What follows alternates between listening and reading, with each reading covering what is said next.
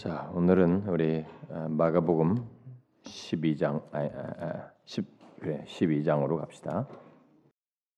음, 12장 35절부터 44절을 우리 한 절씩 교독해서 읽도록 합시다. 음, 35절부터 44절.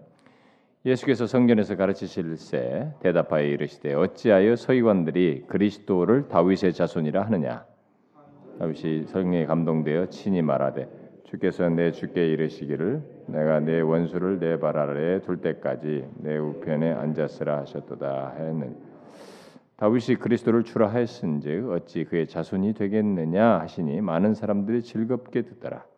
예수께서 가르치실 때 이르시되 긴 옷을 입고 다니시는 것과 시장에서 문안 받는 것과 회당의 높은 자리와 잔치의 윗자리를 원하는 서기관들을 삼가라 그들은 과부의 가산을 삼키며 외식으로 길게 기도하는 자니 그 받는 판결이 더욱 중하리라 하시니 예수께서 헌금함을 대하여 음, 앉으사 아, 무리가 어떻게 헌금함에 돈 넣는가를 보실세 여러 부자는 많이 넣는데 한 가난한 과부는 와서 두 랩돈 곧 한 고드란트를 넣는지 예수께서 제자들을 불러다가 이르시되 내가 진실로 너희에게 이르노니 이 가난한 과부는 헌금함에 넣는 모든 사람보다 많이 넣었도다. 그들은 다 풍족한 중에서 넣었거니와 이 과부는 그 가난한 중에서 자기의 모든 소유 곧 생활비 전부를 넣었느니라 하시니. 자, 이 오늘 읽은 내용은 이 12장 35절 이하의 이전의 내용은 사실은 그 마태복음에서도 우리가 보았지만은 주로 예수님의 대적들이 예, 뭐 서기관과 바리새인과 뭐 사두개인들이 예수님의 말씀을 책 잡으려고 애쓰는 내용들이 이제 많이 나와 있어요. 그런데 이제 사실 지난번에 제가 마태복음 할 때 이 35절부터 37절 한 것도 했습니다. 예, 이 부분도 했는데 제가 여기 38절부터 44절이 다루 앞에서 다루지 않느냐는 것이어서 이것만 하고 13장문 또 바로 한 거예요. 그래도 이것만 하려니까 좀 이게 그래서 최소한 이 35절부터 다시 조금 거론하는 게 좋을 것 같아서 35절부터 한 거예요. 음. 자, 앞선 내용에서 이게 많은 예수님의 말씀을 책 잡으려고 하는 이제 대적들의 예, 집요한 질문들이 예, 계속되었었는데 이 35절은 이제 그 동안에 이제 예수님의 책 잡으려고 저들이 주로 질문을 했는데 이제 예수님께서 이제 질문을 하시는 내용이죠. 예, 그래서 좀 저, 내용이 좀 그러니까 전환됩니다. 예수님께 질문하시는데, 그러니까 이들이 그 동안 앞부분에서 어, 예수님에게 질문하는 것은 예수님에게 뭔가를 배우려고 질문한 게 아니고 뭔가 예수님의 책 잡고 그뭐 논쟁하려고 다투려고 질문하는 것입니다. 여러분 우리가 어떤 질문을 할 때 배우려고 하는 질문과 이 뭔가 꼬투리를 잡으려고 하는 질문 사이에는 큰 차이가 있죠. 우리들 사이에서도 그렇습니다. 이 교회 안에서도 뭘 말씀을 배울 때든가 이 진리를 배울 때 뭔가 진실로 알고자 해서 배우는 사람과 그래서 막 사모해서 더 알고 싶어서 배우려고 어? 그 진리를 좀 더 깨닫고 은혜를 입으려고 이게 배우는 사람과 뭐가 아좀 좀 저렇게 하냐 저거 이게 계속 꼬투리를 면서 이렇게 태도가 벌써 한 발짝 탁 뒤로 간 사람 사이는 하늘과 땅 차이입니다. 예, 후자는 하나도 영적 유익을 못 얻어요. 그런 사람들은 영혼이 황폐해집니다. 계속. 그러니까 교회 안에서도 이게 그래서 여러분과 제가 예, 조심해 제가 옛날에 제 경험 얘기했다시피 어, 저는 그럴 의도가 없었지만 이게 어, 자연스럽게 예, 이 대학 시절에 이렇게 막 유명 설교자들조차 이게 혈교를 듣고 교회를 다니고 뭐 순회하고 뭐 이럴 때 자연스럽게 제가 이렇게 어, 비교를 하면서 비교 속에서 그런 태도를 취했어요. 그러니까 뭔가 그러니까 그런 것이 완전히 있었던 건 아니라도 그게 자연스럽게 한 부분을 차지하고 있으니까 그러니까 뭔가 배우려는 것도 많이 있었지만 한편에서는 이렇게 비교 속에서 이게 시비 이게 왜 저렇게 할까? 이게 걸고 넘어지는 이런 게 남아 있었을 텐데 그런 것이 극복하는 게 저한테는 아주 정말 오랜 아, 시간을 요했습니다. 그리고 그것은 누구에나 또 남아 있기도 해요. 근데 그것이 우리를 괴롭힙니다, 여러분. 그것은 우리 영혼을 황폐시켜요. 유익이 안 됩니다. 바리새인과 서기관들 사이두개들이 그런 것이에요. 그러니까 이런 태도는 우리에게 성경 전문가지만 이 전문가가 오히려 더 영적인 진정한 유익은 못 얻는 이런 일이 생기기 때문에 우리는 이런 것들을 경계해야 됩니다. 자, 예수님은 바로 이런 대적들에게 먼저 이제 질문을 하십니다. 여기 13, 35절 이하에서 아, 그런데 예, 예수님께서 이 대답 질문하시면서 말씀하시는 이 내용의 논지 속에 이제 포인트가 핵심 포인트가 이 앞선 사람들은 질문들이 예, 좀 그래도 이렇게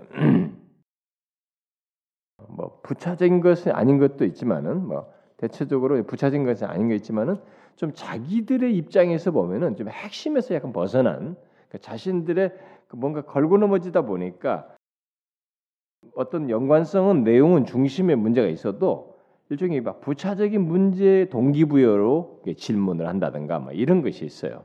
근데 예수님은 여기 질문에서 핵심 포인트가 지금 바로 뭐냐면 그리스도와 성령에 대해서 말씀하십니다. 우리 35절부터 37절 사이가 지금 바로 그리스도와 성령에 대한 얘기를 결국 예수님께서 꺼내시고 있어요. 이런 사실을 통해서 이 앞선 사람들과 이제 예수님의 질문 사이는 대조가 되기도 하는데 우리들의 질문도 한번 체크해 볼 필요가 있습니다. 이 교회 안에서 우리가 신앙생활하는 사람들이 교회 안에서 어떤 것을 질문할 때 우리들의 질문이 우리들의 질문과 관심거리가 주로 어떤 것인가라는 걸 한번 물을 필요가 있어요.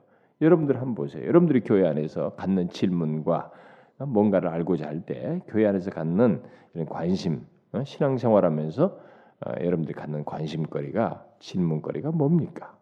뭐예요? 이렇게 좀 핵심적인 것입니까? 하나님과 그리스도와 어? 예, 뭐 성령이 하나님에 관한 하나님 자신에 관한 것입니까? 그럼 하나님과 여러분 사이의 관계 문제입니까? 구원에 대한 것인가요? 어떻습니까? 오늘날 이 교회들은 부차적인 질문에 목을 메고 있습니다. 여러분 잘 보다시피. 그래서 제가 뭐 그런 얘기까지 다 뭐 하고 싶었지만은 배도실에서 안 했지만은 오늘날의 복음주의는 갈기갈기 찢어져 가지고 앞에 수식어가 다 있어요. 은사주의적 복음주의, 캐톨릭적 복음주의, 무엇 무엇적 복음주의. 네? 이 무슨 앞에 복음주의 수식어 다 붙어 있어요. 그런데 이 수식어가 사실상은 더 중요하게 여기지는 자기들이. 어? 그렇게 정말 우리가 복음주의라면 음? 이게 성경과 이 사도들의 가르침과 이 종교의 전통에 있어서 우리들의 중심은 바로 이게 하나님 자신이 되어야 되고 진리가 되어야 되는 거예요. 응? 그렇게 되는데 그렇지 아니하고 이게 뭡니까 이게? 경험 문제, 인사 문제, 이것에 목을 매는 거야. 가지고 이걸 가지고 다 할래요. 우리들의 질문이 다 그렇습니다. 그러니까 오늘도 예수 믿는 사람들 보면 질문을 잘 보면은 여러분들이 우리 교회 안에서도 그렇지만 다른 교회 성도들과 사람들과도 질문을 한번 해보시면 그들의 질문은 하나님에 대한 질문이었어요. 만약에 여러분들이 어떤 사람과 예수 믿는 사람과 만났는데 그 사람이 아, 내가 정말 하나님을 다 알고 싶은데 내가 하나님 참 이게 진리를 통해서 알고 싶은데 아직도 내가 이 세월을 이렇게 요해도 참 아직도 나는 하나님을 더 알아가고 깊이 아는데 부족함이 있다고 정말 그게 내 마음에 간절한 소원이라고 누가 만약 그런 얘기 여러분이 싹 한다고 해보세요. 여러분들이 깜짝 놀랄 겁니다. 야, 이 사람 정말로 진, 진실한 사람이다. 그렇게 놀랄 거예요. 그런 사람이 드물다니까요. 야, 내가 뭔 체험을 했는데 뭐 어쨌는데 뭐 예수 믿는데 이번에 뭐가 잘 됐고 뭐가 되고 온통 부차적인 얘기예요 우리가. 그런 것 가지고 질문입니다. 그 예수님은 지금 질문이 그거예요. 그리스도와 성령에 대한 것입니다. 아, 이앞 사람들은 뭐 여러 가지 것들을 꺼내는데 예수님은 그렇지가 않습니다. 우리는 이런 것들을 좀 배워 여기서 배울 필요가 있어요. 응? 하나님 자신과 바로 그리스도와 성령에 대해서 거기에 대해서 우리가 더 관심을 갖는 것이 있어 마땅하다는 거죠. 그래서 예수님은 그리스도와 성령에 대해서 이제 묻기 위해서 다윗이 성령의 감동을 받아서 감동되어서 시편에 그리스도를 증거한 것을 말씀하십니다. 음? 그래서 곧 시편 110편에서 다윗이 성령에 감동되어서 메시아를 장차 올 메시아를 자신의 주로 말한 것이 어떤 의미냐 이렇게 질문을 하셨어요. 음? 그러니까 서기관들은 자신들이 시편 110편을 다 읽은 수십 많이 읽은 사람들이거든요. 성경 기록 전문가들이기 때문에 구약에 뭐 이들은 이게 직업이기 때문에 막 거의 성경 110편 이런 걸 많이 읽어 왔었어요.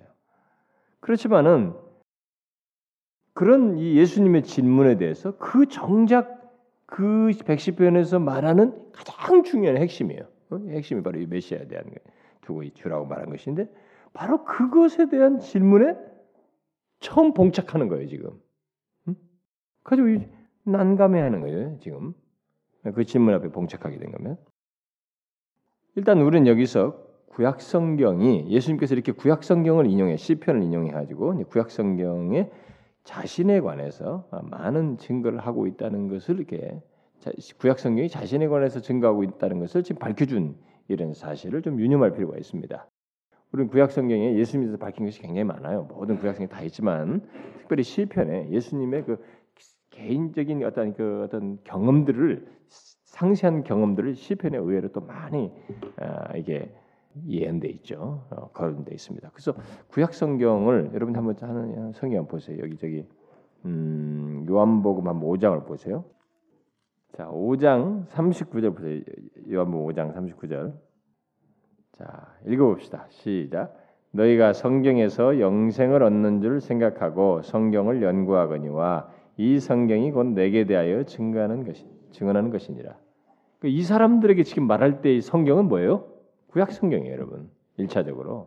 구약 성경이 다 뭐냐 이게야. 내게 대해서 증가하는 것이다. 예수님부터 그렇게 말씀하요 그래서 바로 이것 때문에 우리가 구약 성경을 소홀하면 안 되는 것입니다.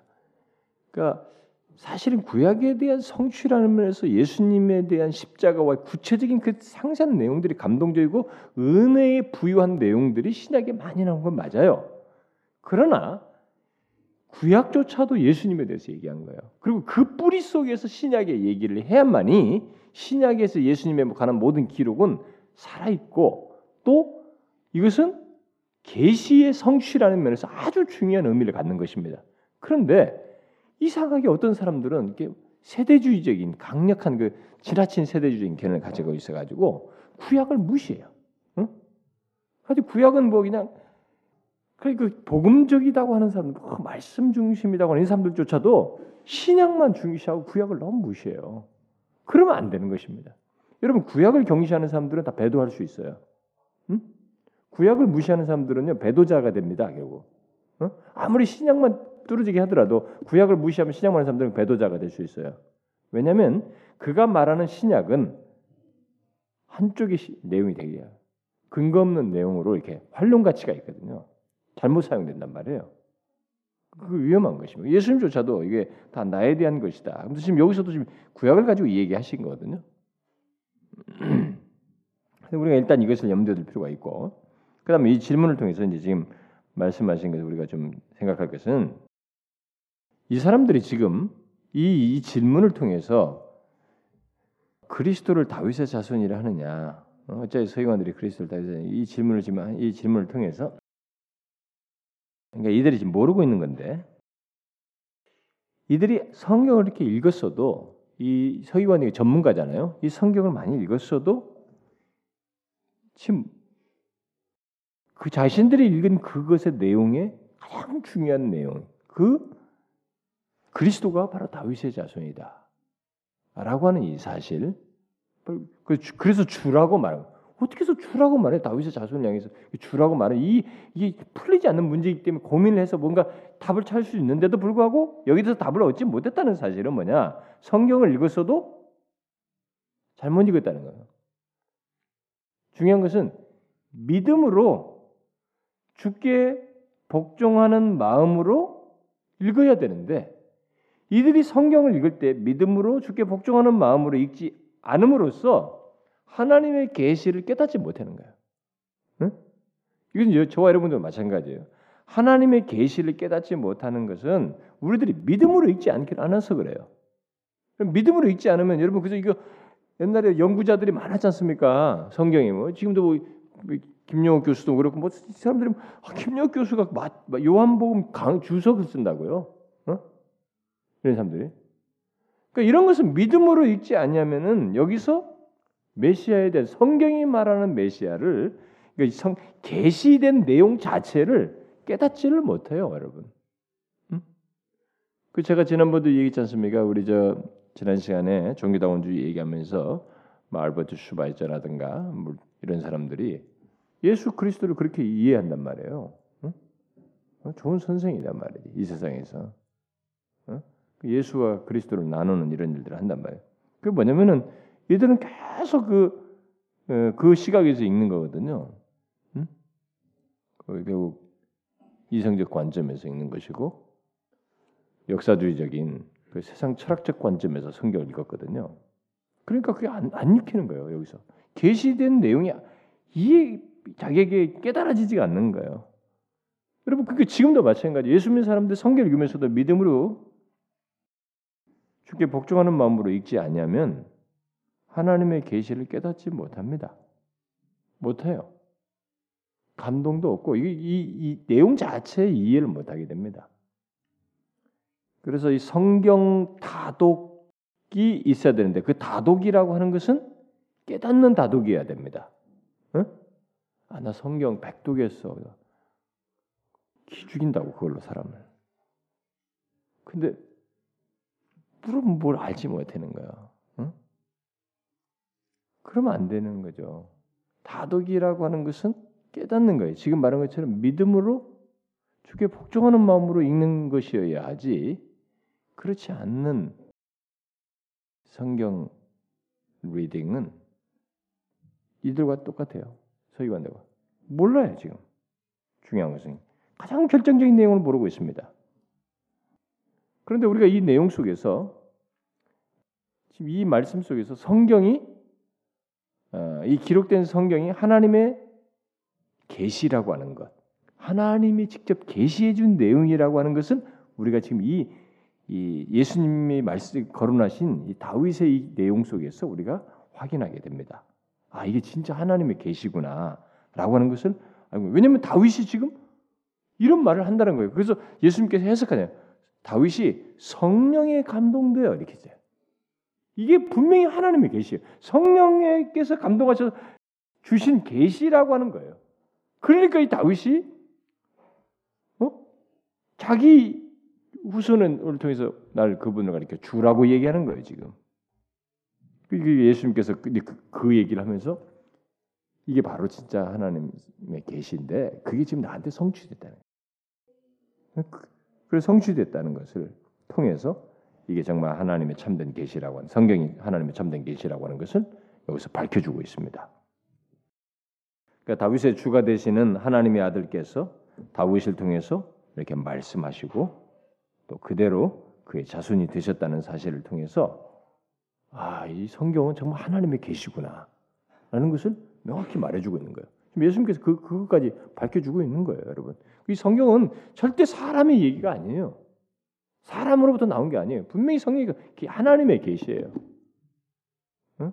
지금 그, 바로 그 자기에게서 그게 아, 성취됐다. 자기가 그의 자손으로 왔잖아요, 지금. 와서 성취됐다는 것을 통해서 이게 진짜 하나님의 계시라고 하는 것을 아, 밝혀주고 있습니다. 아, 영원하신 말씀 요한복음에서는 예수님께서 말씀이잖아요. 창세전 말씀의 육신이 되어 있잖아요. 영원하신 말씀께서 성령이 계시대로 육신이 되셨고, 음? 그래서 바로 우리를 구속하시기 위해서 에, 위한 그 말씀으로 오셨다고 하는 것을 이, 이 내용 속에서 결국 밝혀주는 것이죠. 그러나 서기관들은 그런 성경을 읽어도 하나님께서 구원하시기 위해서 다윗의 자손으로 오셨다라는 것. 바로 그게 이제 이렇게 해서 오시는 예수. 그 지금 자기 앞에 있는 분이 바로 그분이다. 지금 다윗의 자손으로 오신 이분이라고 하는 것을 깨닫지 못하고 어? 계속 그걸 제껴놓고 구원을 생각하고 도모하는 아무래도 그러니까 자기 공로를 의지할 수밖에 없는 그런 모습을 이들이 취하는 거예요. 그러니까 우리 신앙에서 예수에 대한 초점이 상실되면요, 예수 그리스도에 대한 발견이 없으면은 우리 신앙은 빗나가게 되는데 대체적으로 어떤 쪽으로 빗나가냐면 내 중심적인 신앙이 돼버리고 나의 선행과 나의 행위와 공로에 의존하는 신앙으로 바뀔 수밖에 없어요, 여러분. 네? 우리 신앙에서 예수 그리스도에 대한 이해와 발견이 명확치 않으면 대체적으로 그쪽 가요. 글로 갈 수밖에 없어요. 우리 신앙은 확실히 자기 중심적이고 자기 공로적이에요. 응? 제 말을 잘 이해하셔야 됩니다. 진짜로 그렇게 됩니다. 교회당 안에는 진짜로 그래요. 예수에 대한 발견이 없는 사람들은 정확히 발견이 못 사람들은 확실히 자신의 신앙이 자기 공로적이에요. 그럴 수밖에 없어요. 어쨌든 예수, 예수님께서 여기 37절까지 다 질문 아닙니까? 어찌하여 서기관들이 그리스도를 다윗의 자손이라 하느냐? 다윗이 성령이 감동돼 친히 말하되 주께서 내 주께 이르시되 내가 네 원수의 네발 아래 둘 때까지 내 우편에 앉아서 하셨도다 했느니라 다윗이 그리스도를 주라 하였은지 어찌 그의 자손이 되겠느냐? 이 질문을 하셨어요. 그러고 나서 다 대답을 하지 않으셨습니다. 답을 주지 않았어요. 여기에 대해서 서기관들로 하여금 생각할 기회, 이것을 깊이 숙고할 기회를 주었습니다. 그리고 이런 말을 들었을 때 많은 사람들이 즐겁게 들었어요. 자, 과연 이 말을 들은 이들은 믿음으로 이 말씀을 이해했을까요? 어떻게 했을까요? 음? 모르죠. 우리는 이 중에 어떤 소수가 이 중에 계속 주님을 따르고 진실로 믿는 사람 중에 끝까지 가는 곳마다 믿음을 가지고 따르는 사람이 어떤 사람이 이 중에 섞여 있어서 그 사람은 이것조차도 계속 그 연결선상에서 듣기 때문에 아 맞아 맞아. 그렇지. 그대로구나. 지금 해석이 맞구나라고 하면서 굉장히 그 어, 새로운 사실을 깨닫는 막 눈이 열리는 것 같은 깨달음을 갖는 이런 사람이 혹 있을 수 있겠어요. 뭐 우리는 알지 못하지만. 그러나 대다수의 서기관들과 이 대다수의 대중은 깨닫지 못해죠. 그러니까 나중에 예수를 못 박아 죽이라 십자가에 못 박으라고 외치는 대중으로 나중에 둔감하게 됩니다. 자, 그다음에 이제 38절부터 이제 40절에 자, 예수님은 이 서기관들의 이제 어떤 서기관들에 대해서 계속 얘기하는데 이 서기관들의 위선에 대해서 얘기를 하죠. 음, 이것을 아, 알고 얘기하시는데 위선을 얘기하시는데 어떤 것과 관련해서 얘기하면은 이 위선은 주를 위선은 외식하는 것은 주님을 제대로 섬기는 것이 아니라고 하는 것을 이제 밝혀 주죠 여기서. 그래서 예수님께서 결국 어떻게 주를 섬겨야 할지를 여기서 지금 말씀하시는 겁니다. 어떻게 주를 섬겨야 할지를 말씀하고 있는 것이죠. 위선과 주님을 제대로 섬기는 것 사이를 지금 이렇게 여기서 대조해서 말하는 겁니다. 소극적이고 부정적인 내용으로 주님을 제대로 섬기는 것이 무엇인지를 말하는 거예요. 음? 자, 일단 서기관에 관한 이 묘사들이 여기 그 38절부터 40절 사이에 나오는데 이 묘사는 서기관들처럼 주를 섬겨서는 안 된다는 것을 지금 말하는 것이죠. 음? 서기관들처럼 주를 섬겨서는 안 된다는 것을 말하는 것입니다. 왜냐하면 그들의 섬김은 위선적인 섬김이었기 때문에 그러니까 그런 위선적인 섬김을 해서는 안 된다는 것을 말을 하는 것입니다. 그러면서 결국 예수님은 이제 그들의 위선적인 섬김을 그래서는 안 된다고 하는 하면서 그걸 책망하는 거죠. 38절 40절 사이에 그걸 책망을 하는 것입니다. 뭡니까 이 내용은?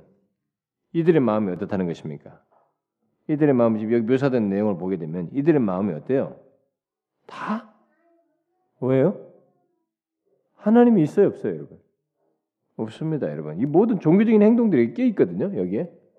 근데 다 자기 중심적이고 이기적인 욕구로 가득 차 있습니다. 음? 자, 그런 마음으로 섬기는 것은 그런 마음으로 섬기는 것은 이기적인 욕구를 가지고 섬기는 것이 어? 자기중심적인 것을 가지고 이렇게 종교적인 행동을 겉으로 잘 드러내는 것이 하나님을 제대로 섬기는 게 아니고 그건 오히려 위선하는 것이다. 응? 그게 위선하는 것이에요. 그래서 지금 그 행동들이 나오죠. 이게 긴 옷을 입고 다니는 거예요. 긴 옷을 입고 이렇게.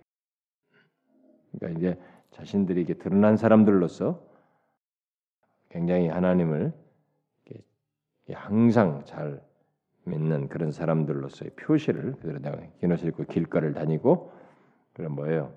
시장에서 문안을 받습니다. 응?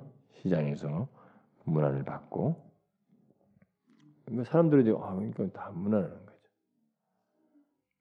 그, 그게 뭡니까 이게 일부러 막 사람들에게 막 인사받으려고 막 문안 받고 해달라고 이렇게 이렇게 잘 보세요 이렇게 그리고 회당의 높은 자리와 잔치의 윗자리를 그 뭔가 자신이 그런 사람이다라고 대접받는 거예요. 나는 그래서 여러분은 우리는 뭐 그렇게 우리가 뭐 높은 계층의 뭐 권력의 이런 틈바구니에 살아보지 않았기 때문에 여러분과 저는 뭐 이런 것들을 잘 모릅니다.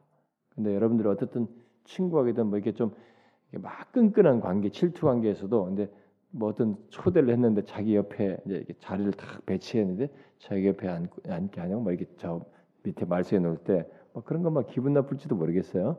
우리나라 사람들이 방에 들어가면 뭐 아무데나 가서 다서 앉잖아요. 이리 와라 가지고 바로 이렇게 드르르 스테이도 앉잖아요. 밥 먹을 때도 테이블 앉고. 근데 외국 사람들은 그렇지 않습니다. 테이블에 있어도 가만히 기다립니다. 이게 어디를 앉으라고 하는지를 다 하거든요.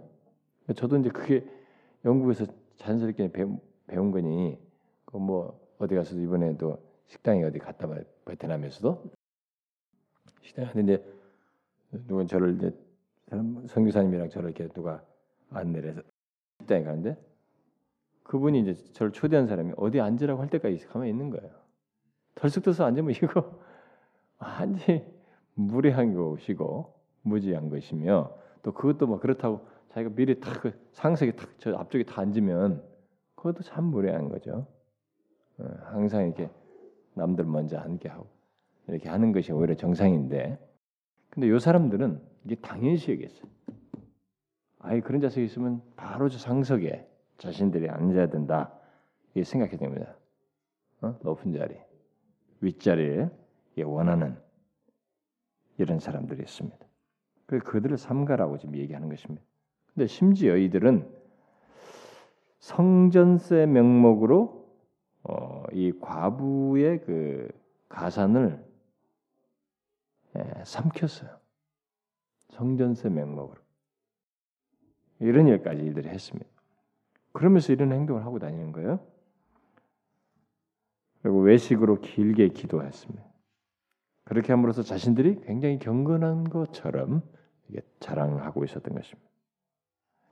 아, 이들은 사람들에게 존경받기를 원하면서 이런 행동을 했기 때문에 굉장히 위선한 것이었습니다. 그래서 예수님은 그들이 그런 위선으로 인해서 받게 될 판결, 심판이 더욱 중하다. 이렇게 말했습니다. 결국 예수님께서 어, 우리에게 지금 이 내용을 통해서 말씀하시는 건 뭐예요? 위선의 죄가 얼마나 무서운가라는 것도 말하고 있습니다. 사실 여러분 위선이라는 거 제가 여러분 얘기지만 위선이 너무 무섭습니다. 위선의 죄를 이걸 벗어난다는 것이 어려워요, 진짜. 여러분들은 어떻습니까? 여러분들이 위선하지 않고 위선으로부터 자유할 수 있습니까? 어? 여러분들 그 위선에 대해서 이게 대수롭지 않게 나는 뭐 위선하고는 그렇게 뭐 그게 나한테는 그렇게 중대한 문제가 아니야 뭐 이렇게 하시나요? 여러분 어떻습니까? 위선에 대해서. 네? 여러분들은 뭐 위선하지 않습니까? 네? 위선이 그렇게 별로 안 중요해요? 여러분들 그렇게 그렇게 심각하지 않아요? 응? 어떻게 말해봐요? 여러분 이 위선은요 누구에게나 찾아오는 것입니다. 그리고 요 위선이라는 죄의 성질 자체가 굉장히 중해요. 그리고 이게 착싹 붙어 있으면 마치 옷처럼 착싹 붙을 가능성이 많은데 붙으면 이것에 그 발동이 걸려 가지고 여기 몸에 착 붙으면 이것이 나로부터 분리가 안 될 것처럼 아주 강력하게 우리 안에서 역사합니다. 분별해내도 또 있고 분별해도 또 있어요. 그 저는 위선에 대해서 설교를 참 많이 했습니다. 왜냐하면 내 자신 때문에 설교를 많이 했어요. 내 자신이 그것이 너무 힘드니까. 저는 누구보다도 이 문제에서 제일 문제가 될 사람이거든요. 목사니까. 어? 뭐제 자신이 뭐 양심의 가책에 시달려 가지고 수시로 설교를 했어요. 교육전사 때도 하고 뭐 하여튼 너무 많이. 그래서 제가 설교 노트를 보면 주, 위선에 대한 설교가 제법 많습니다.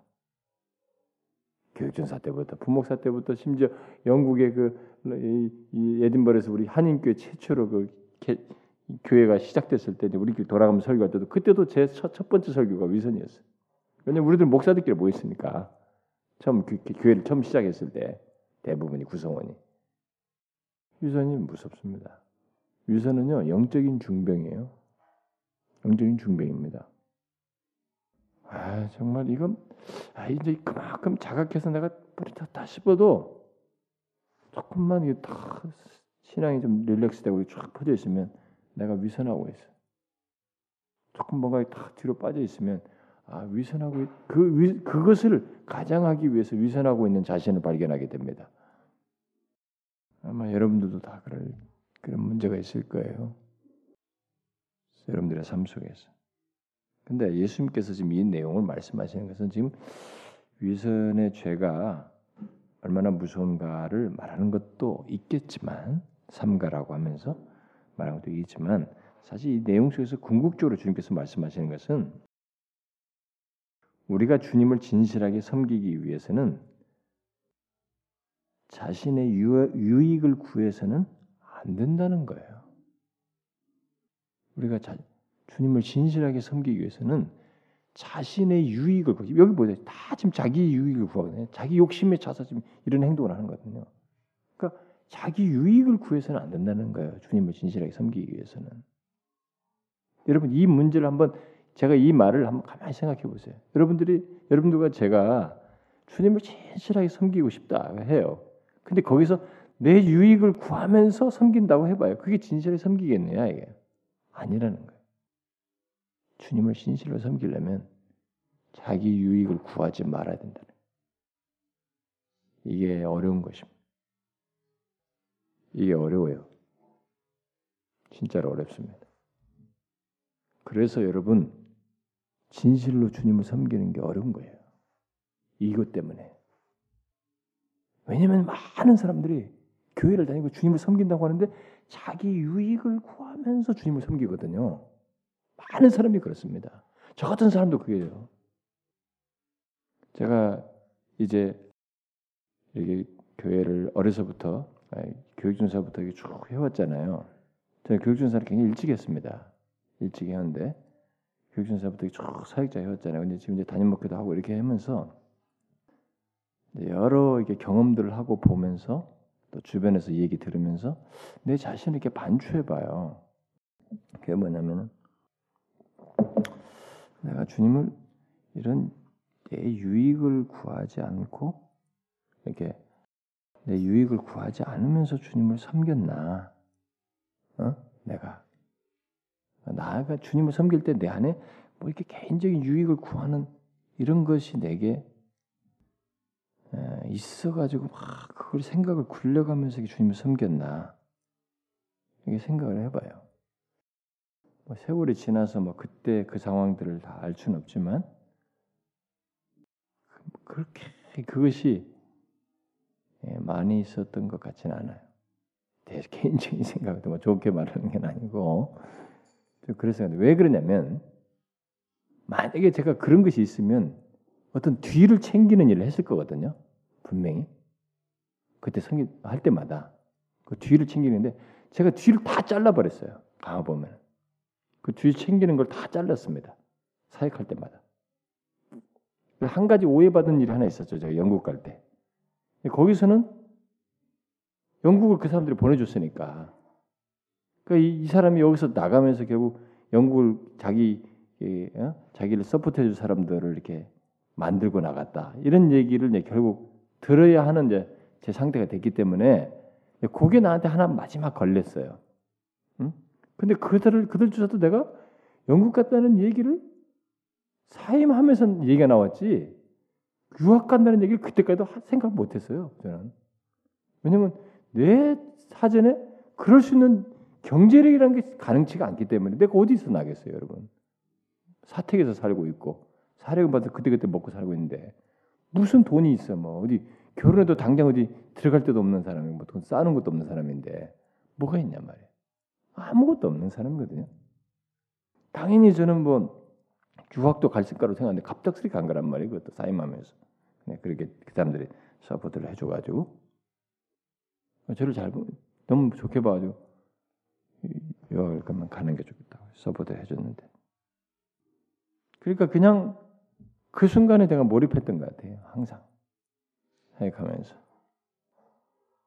그 제가 호주에서 떠날 때도 그 사람들이 좀 오해를 할 수도 있었을 거 아니겠어요? 여기 가서 한국 갔다 오더만 갑자기 조금 있다 뭐 다시 한국으로 가겠다 그러니 이게 한국 가가지고 무슨 또 뒷구멍 다 챙겨줘 왔나? 근데 그건 정말로 기도만 했을 뿐이에요. 그 담임 목회로 오라고 하는 그 문제 때문에 예? 한 교회가 기존 교회나 담임 목회로 오라고 것 때문에 기도하다가 제가 처음 개척문이 열, 개척이 된 생각이 막 죽어도 안 한다는 생각이 딱 열리면서 그것 때문에 제가 이게 하기 시작한 것이었지 다른 것이 아니거든. 근데 막상 간다고 그러는데 언제까지 딱 날짜 잡았는데 이사 갈 비용도 없는 거예요. 그 교회가 사실 약간 처음에 뭐 뒷구멍 있는 줄 알았을 거예요. 막그 사람들이 제가. 가면 한국에 가면 어디 다 있을 줄 알았어요.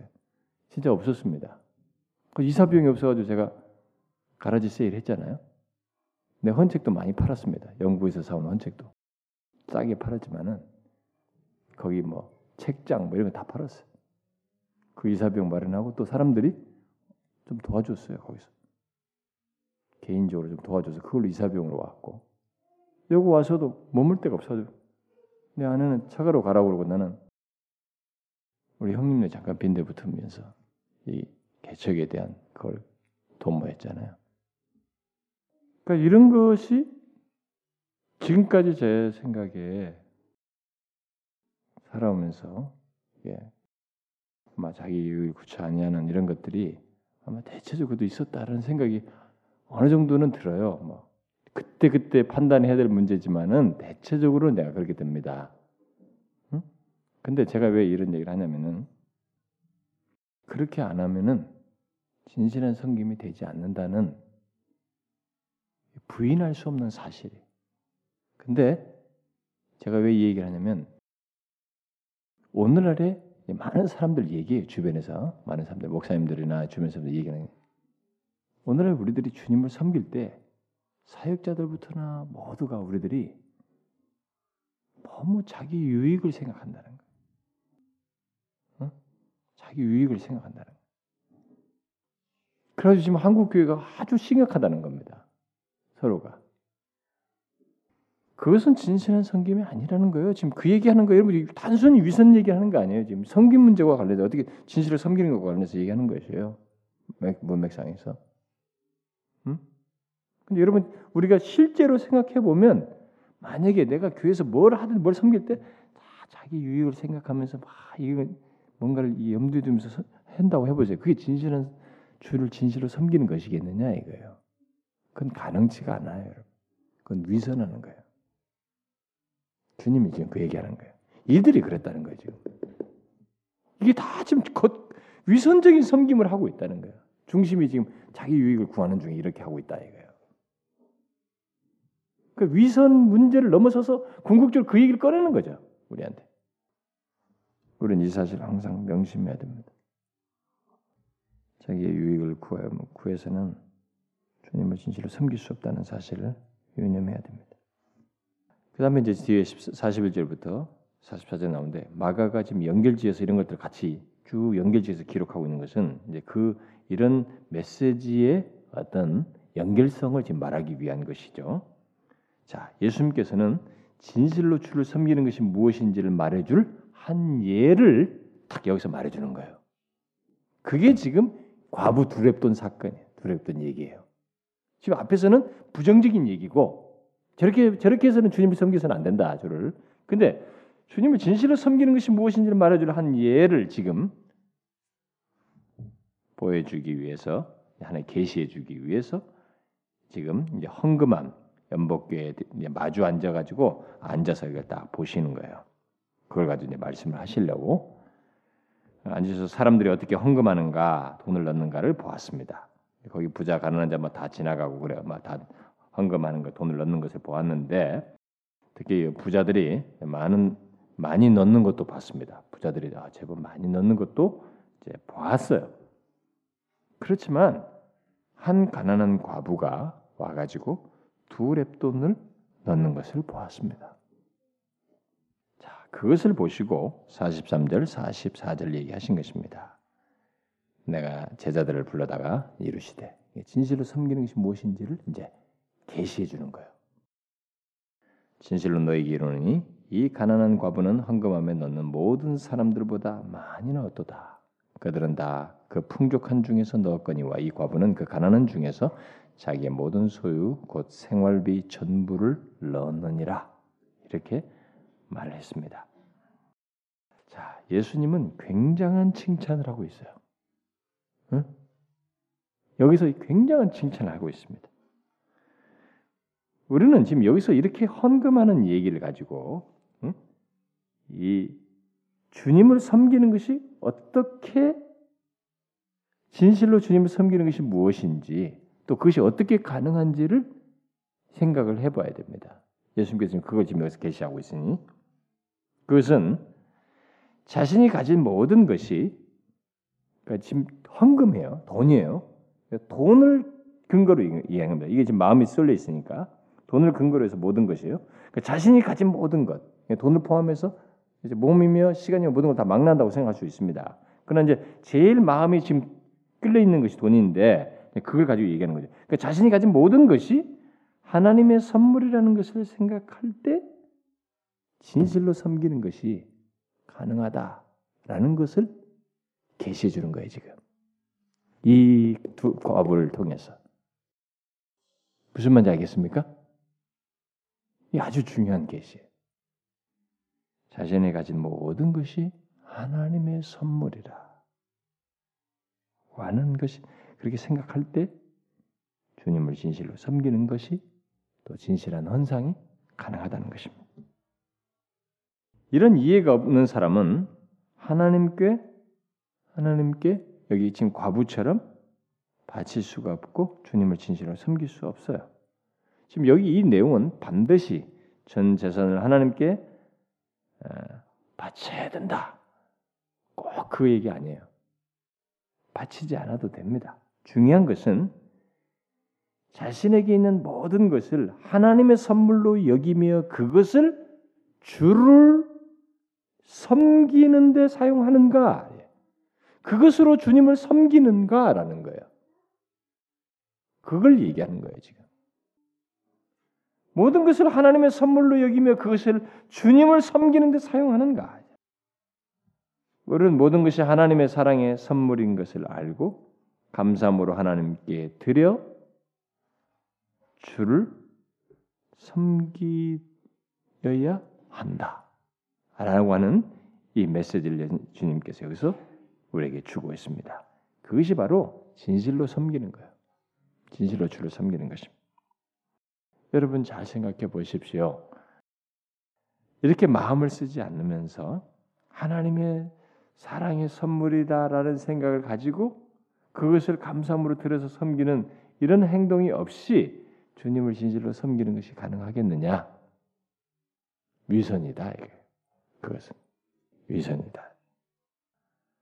그래서 하나님께서 우리에게 주신 모든 것은 그리스도를 위하여 주신 것입니다. 응? 제 말을 잘 이해하셔야 됩니다. 사람들이 여기 착각해요. 하나님이 우리에게 주신 모든 것은 나를 위해서 주었다 이렇게 생각합니다. 아니에요. 지금 이런 내용을 통해서 섬기 진실로 섬기는 문제를 얘기하면서 이런 얘기를 꺼낼 때 주님의 말씀의 취지는 뭐냐? 하나님께서 우리에게 주신 모든 것은 결국 그리스도를 위해서 주신 것이다라는 거예요. 음? 무슨 말인지 알겠어요? 여러분과 제가 있는 것은 용도를 가 있는 주심이에요. 목적이 있는 주심입니다. 그리스도를 위하여 주신 거예요. 나를 위하여가 아니라 그리스도를 위하여 주신 것입니다. 시간, 건강, 주신 재물, 내게 있는 모든 여력, 그리스도를 위하여 주신 것이에요. 이것을 예수 믿는 사람이 이제 조금 깨닫게 되는 거예요. 예수 믿지 않는 사람은 이걸 깨닫지 못합니다. 그래서 돼지 키운 것과 같은 것이 하나도 이게 제대로 용도가 안 된. 그래서 심판을 받는 네, 그런 내용이 나오는 거죠. 이런 용도 준 것을 생각 않고 뭐 하나님의 사랑이 하나님인데 왜 심판하시냐 이게 이상한 논리로만 어? 그런 논리 자기중심적 사랑 논리로만 하나님의 심판을 거역하고 진노를 막 반대하는 이런 이론들이 난무한데 그렇지 않고 우리에게 모든 주신 것이 그리스도를 위해 주신 것이라고 하는 이런 분명한 하나님의 목적성의 주심에 대한 이해도 없고 그런 것을 인정치도 않고 자기를 위해서 다 자기 마음대로 다 썼던 것은 하나도 생각지 않고 그래서 죄를 지은 것 생각지 않고 그걸로 인해서 마땅히 받아야 할 어떤 결론 음? 그것을 하나도 생각지 않는 어? 그러면서 사랑의 하나님이 왜 심판하는 이렇게 말하는 어리석은 일들이 어, 신학 논리 속에 있습니다만 받아들여질 수가 없는 거예요. 이것 때문에 우리는 우리에게 주신 것이 그리스도를 주신 것이기 때문에 그것을 하나님의 것으로 다시 돌려드리는 거예요, 여러분. 처음 주실 때 그리스도를 주신 것이기 때문에 우리가 돌려드리는 겁니다. 근데 단지 이 과정 속에 나라고 하는 인격체의 반응 속에서 주는 것 돌려드려야 되기 때문에 어떤 사람은 막 못 돌려주는 거예요. 근데 이 사실을 알고 돌려드리는 것 속에서 뭐가 발휘되냐면 하나님 인정, 믿음, 진실한 마음, 진실한 섬김이 나에게 이, 이 드러나면서 돌려드리는 것이기 때문에 이게 뭐예요? 하나님이 그것을 통해서 뜻을 이루고 영광을 드러내고 우리와 가까워지는 거예요. 교통하시는 거죠. 그런데 여기 예수님 당시에 이제 많은 사람들은 아마 이 서기관들과 같이 자기의 풍족한 소유 가운데서 소수를 어, 얼마를 죽게 바치면서 네, 여기서 바쳤다고 하죠. 많은 사람들이 이제 부자들이 많이 넣긴 했지만 그것은 풍족한 가운데서 넣은 것이기 때문에 상대적으로 적은 것이죠. 음, 그러면서 그렇게 바치면서 그것으로 자신들이 주를 섬겼다 이렇게 생각했던 거예요. 서기관들과 당시 사람들이 다수가 그렇게 생각해요. 그, 그 렇게 함으로 자기 주를 섬겼고 또 섬기고 있다고 생각하면서 이렇게 섬겼으니 하나님으로부터 축복을 받아야지 보답을 받아야지 이렇게 생각하고 있었던 거예요. 지금 그걸 대비시키는 겁니다. 어? 사람들의 이런 태도는 아마 서기관들이 사람들에게 그렇게 가르쳤던 것 같습니다.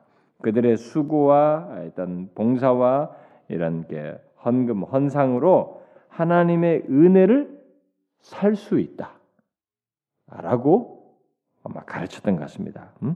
이렇게 하면은 하나님께서 보답하신다. 이렇게 이렇게 하면 하나님의 은혜를 너희들이 이렇게 얻어낼 수 있다라고 하는 이것은 우리들에게도 유행해요. 우리들 당신들이 이렇게, 이렇게 하시면 하나님이 큰데 이렇게 합니다.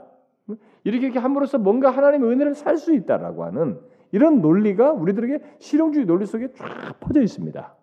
어? 이 서기관들의 가르침이었던 거예요. 그러니까 이들이 그런 논리로 지금 한 거예요. 그러니까 이렇게 헌금을 하면서 풍족한 중에 넣으면서 아 나는 하나님 주님을 진실로 섬기고 있다. 그래서 말씀대로 헌상을 내가 하고 있으며 주님을 섬기고 있고 이렇게 섬긴 것에서 하나님께서 나에게 축복하시고 보답하실 것이다. 이런 생각을 하고 있었다는 거예요, 이들이. 그래서 이 서기관들의 헌금 목적은 하나님의 은총을 사기 위한 것이, 축복을 받기 위한 것입니다. 네? 보답을 받기 위한 헌금이었어요. 이게 이제 우리에게 문제가 되는 것입니다. 여러분 우리가 헌상을 할 때, 헌금을 할 때, 봉사라고 섬길 때 이렇게 하고 받기 위한 은혜를 사기 위한 이런 행동이면 우리들은 출발이 잘못됐어요. 이렇게 말하면 아, 너무 냉정하지 않습니까? 좀 용기를 주십시오. 우리가 이렇게, 이렇게 해라. 막 그럼 하나님들은 많이 주신다, 채워 주신다 이렇게 하셔야지. 아니 그게 아니라고 말하면 이게 너무 김 빠지지 않습니까? 우리가 뭐 믿고 예수 믿습니까? 이게 우리들의 논리예요. 어? 아주 노골적으로 굉장히 솔직한 것처럼 아 목사님 정말 목회 정말 못하시네요. 어? 그렇게 하면 안 되죠. 그렇게 아주 사람들을 모이겠습니까? 어? 이렇게 말하는 거예요. 그게 다수예요, 여러분. 그게 서기관들의 가르침이에요. 그렇지 않아요, 여러분. 그 우리가 이렇게 함으로써 은혜를 사는 거 아닙니다. 예수님께서 지금 말씀하시는 논지는 이 과부가 이렇게 다 바치는 이게 옳다는 거예요. 이게 진실한 섬김이다. 아니, 그럼 뭐 어떻게 하시나 이게 왜 이게 진실한 섬김인가? 뭘, 뭘 믿고 이렇게 하시냐?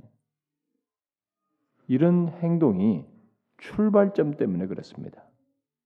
아 이렇게 하니까 그러면 아, 하나님이 게 옳다고 말씀하시는 거 보면 아, 이 과부가 이게 다 들었으니까 그 다음에 많이 채워주겠구나. 그래서 옳다고 하시는가 보다. 그렇지 않아요.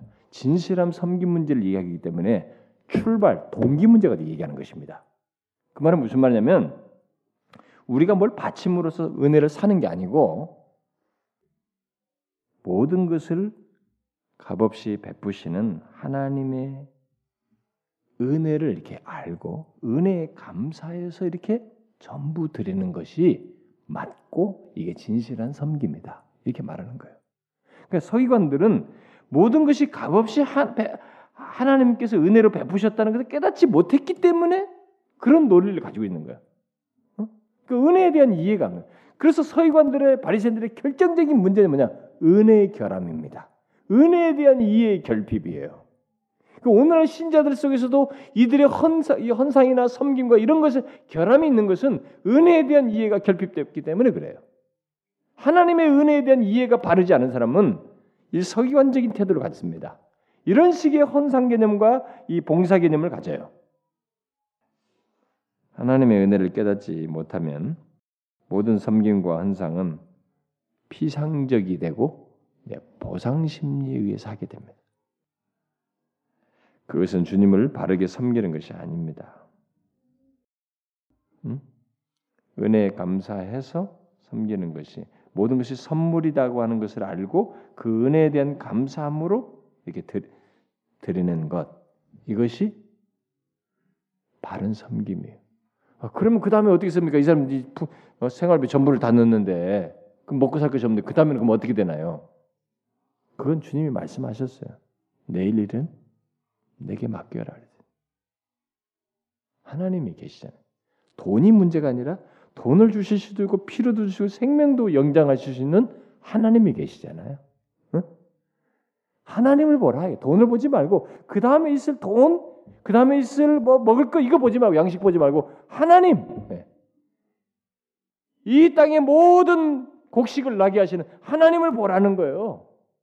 하나님의 은혜가 있기 때문에 은혜가 베풀어지 값없이 베푼 은혜 때문에 이렇게 전부를 드리면서 진실한 섬김을 하는 것이고 그 다음도 하나님이다 이게. 그 다음도. 그 다음에 아 전부 드렸으니까 그 다음 플러스 내가 이렇게 했으니 그 다음 하나님이 갑절은 줘야지. 이 돈을 생각하지 말라는 거죠 결국. 하나님 여전히 살리시고 모든 걸 주관하시는 하나님을 믿는 거예요. 그래서 내가 내일 일은 나에게 맡기라는 잖아요. 그래서 요걸 못 믿는 거예요. 그래가지고 이 11조도 못 하는 거예요. 발발발발. 응? 제가 이번에 여러분들에게 제가 얘기하는 뭐 우리 청년들은 이제 옛날 초기에 우리 청년들은 뭐 그런 거 다 잘하고 뭐 그랬습니다만 그때는 제가 뭐 특별히 헌상이 돼서 뭐 어쩌다 한 번 하고 잘안 해도 설교 안 해도 했는데 우리 여기 지금 청년들 중에 11조도 뭐 안 하는 사람들이 있어요. 그리고 우리 심지어 우리 기존 신자들 중에 하는 사람들이 있어요. 응? 제가 한 몇 년만 참다가 한 3년 4년 정도 기다렸다가 안 하면은 불러가지고 야너 도대체 왜 그러냐 내가 그럴게. 뭐가 도대체 못 믿어서 너 예수 제대로 믿는 거냐 내가 다 면담하려고 그래요. 참고 있습니다 제가. 그것도 못하면서 무슨 예수 믿는다고 그래. 아니, 지금 준 것도 하나님이 그래 인정도 안 하면서 무슨 하나님 여호와를 찬양하고 하나님은 주가 되시고 야, 뻥까네. 아니 왜 이게 위선하냐 이게 거짓말하냐 이거요. 어? 어? 아니 그거 준 것도 인정 못하면서 11조도 안 못하면서 무슨 여호와는 나의 주가 되시고 목자가 되시고 무슨 거짓말을 왜 이렇게 위선하냐는 거예요 도대체. 그 말도 안 되는 것이에요, 여러분. 참 제가 헌금 요 워낙 한국 교회 성도들이 대해 예민하니까 제가 헌금 얘기 하나는 안 하잖아요. 1년에 한 번이나 제가 성경적으로 해석하잖아요. 제가 여러분들이 뭐 목사가 무슨 헌금 강요한다 뭐 이런 얘기 옛날부터 나는 그런 거딱 질색이 있기 때문에 제가 그런 인상을 안 주려고 한다고요. 그러나 여러분 기본이 안 돼 있는 거예요 요즘. 어? 그것도 하나 해결 못하면서 무슨 하나님 먹여 살걸 믿는다고요? 거짓말이에요. 안 믿는 것이죠. 그건 아니에요, 여러분. 그건 믿음이 가짜예요. 아니 황금 문제 가지고 감히 그렇게 그 정도로 말씀, 그 정도예요, 여러분. 섬김이요, 진실한 섬김, 주를 진실로 믿는 그 섬기는 문제로 얘기하시는 거예요. 지금 여기서 돈 문제로 헌금 문제도 끼어 있지만은 그 더 궁극적인 내용은 주님을 진실로 섬기는 문제를 얘기하는 거예요. 그거 해결 안 되면 이상하지만 위선하고 있는 거예요. 가짜예요, 여러분. 진실로 믿는 게 아닙니다, 주님을. 형식적으로, 피상적으로 믿는 것이죠. 그걸 아셔야 됩니다. 여러분 돈에는 물질이 마음이 가 있습니다. 만약에 진짜 헌금을 진실로 막, 막 자기 부족한데도 막 하는 사람 있잖아요. 그 사람들은 굉장한 사람들이에요, 여러분. 아이고 저 사람들 뭐 이렇게 복 받으려고 하나 넌 매도하면 안 돼요. 진짜 진실로 이렇게 많이 하는 사람들은 굉장한 사람들이에요. 그거 어려워요, 여러분. 왜냐면 자기 자식 먹고 살고 뭐쓸 것도 있고 막 많은데도 하나님께서 인정하면서 산다는 것은 분명히 믿음이에요. 여러분, 돈에는 마음이 가는 것입니다. 이 벌벌 떨리는 문제가 있는 거예요, 여러분. 그래서 그걸 당연시 여길 수 없어요. 그래서 여러분들 헌금 이런 거 할 때, 헌상할 때 너무 계산 막 머리 굴리지 마세요. 하나님께 더 감사하는 마음을 드리고 싶은 마음을 하라고요. 27,575원.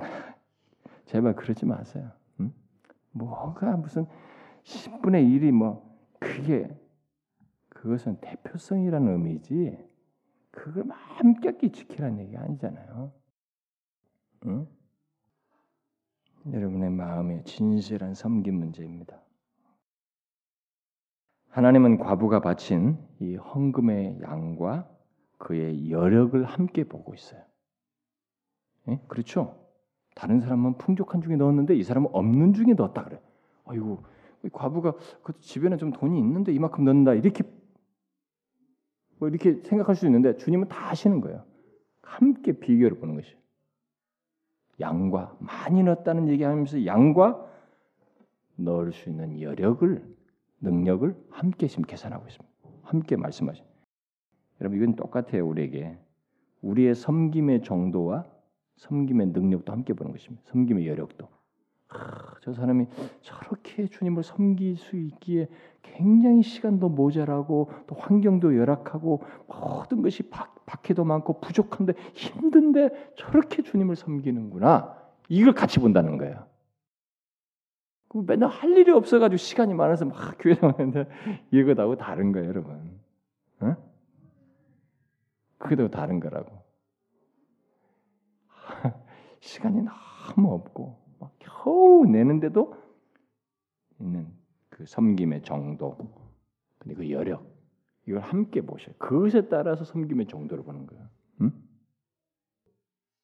또 모든 것이 하나님의 선물인 아니 여기 지금 이, 이, 이 바치는 양 있죠. 이 바치는 양과 그의 동기와 중심을 보시듯이 하나님은 우리의 섬김의 정도와 함께 우리의 그 섬김의 동기와 중심도 보십니다. 이걸 그것을 같이 보는 거죠. 그래서 우리가 모든 것이 하나님의 선물인 것을 알고 감사함으로 섬기게 되면 어, 결국 우리도 이렇게 과부처럼 할 수 있다는 것을 결국 말씀하시는 거예요. 음, 그게 하나님 모든 것이 하나님의 은혜요, 모든 것이 하나님의 선물이라는 것을 알고 이렇게 감사함으로 행동한다면 우리도 과부같이 할 수 있다. 그게 진실한 섬김이고 그걸 말씀하시는 거죠. 라일이라는 사람이 이런 말을 했어요. 좀 찔리는 말인데요. 대부분의 사람들은 자신을 위하여는 많은 돈을 많은 돈을 소비하지만 그리스도께는 동전도 제대로 잘 안 들린다는 거. 응? 그러니까 이제 제대로 들리질 않는다는 거죠. 이런 상태에 대해서 슬퍼하고 그것을 고쳐달라고 하나님께 기도하자. 솔직하게 그렇게 우리들이 그런 마음을 좀 고쳐달라고 기도하자. 여러분 항상 문제가 끼어 있는데요. 진실로 진실하게 주님 믿는 문제와 관련되어 있습니다. 사실 여기 금요일 나오시는 분들은 그래도 좀 나은 사람들이겠 거예요. 어? 뭐 이런 것들은 아마 다 대충 다 하시는 분들일 텐데 정작 제가 지금 아까 막 어? 뻥 깐다 그러면서 막 얘기한 내용을 사실 주일날 얘기해야 되거든. 왜냐면 주일날에 안 하는 사람들이 대부분 거기 끼어 있기 때문에 그들에게 얘기를 해야 돼요. 그래서 제가 보통 새벽기도도 막 뭐라고 막 뭐가 기도도 안 나오고 막 이렇게 하면 사실 제일 나오는 사람들 그 얘기 듣는 거예요. 안 나오는 사람이 정작 들어야 되는데 그 사람들은 여기 없어. 매 나오는 사람이 아이고 또 오늘 터지네. 자기만 계속 그런 소리 자기들은 아마 짜증 나겠지. 음. 그 나도 어디 할 데가 없으니까 막 거기다 하는 건데. 그때 맨날 나오는 사람들 아마 조금 열받겠죠. 근데 실제로 참 그렇더라고요. 뭐 어떤 꼭 필요한 얘기는 꼭 같이 할때 그런 말씀 꼭 정작 드려야 사람은 그 진짜 비쿠라이처럼 그때 없대. 그건 참 희한하죠. 항상 없어요 그 자리. 대상자가 그 자리는 또 빠져요. 사단이 그렇게 역사하나 봐요. 어쨌든 주님 앞에 잘 나가는 것을 막는 게 사단의 주 임무니까. 여러분 소극적으로 적극적으로 주님을 진실로 섬기는 것이 잘 섬기는 것이 무엇인지 배웠죠. 위선이 아니고 자기를 위해서가 아니라 응? 자기를 위해서 자기 유익을 위해서 하는 것이 아니고 또 뭐예요?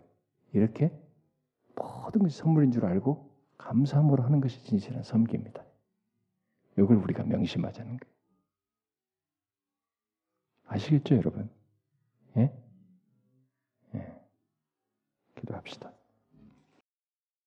하나님 아버지, 이 시간에 우리 사랑하는 지들이 함께 주의 말씀을 듣고 합심하여 기도하는데 우리의 기도를 주께서 들으시는 줄을 믿습니다.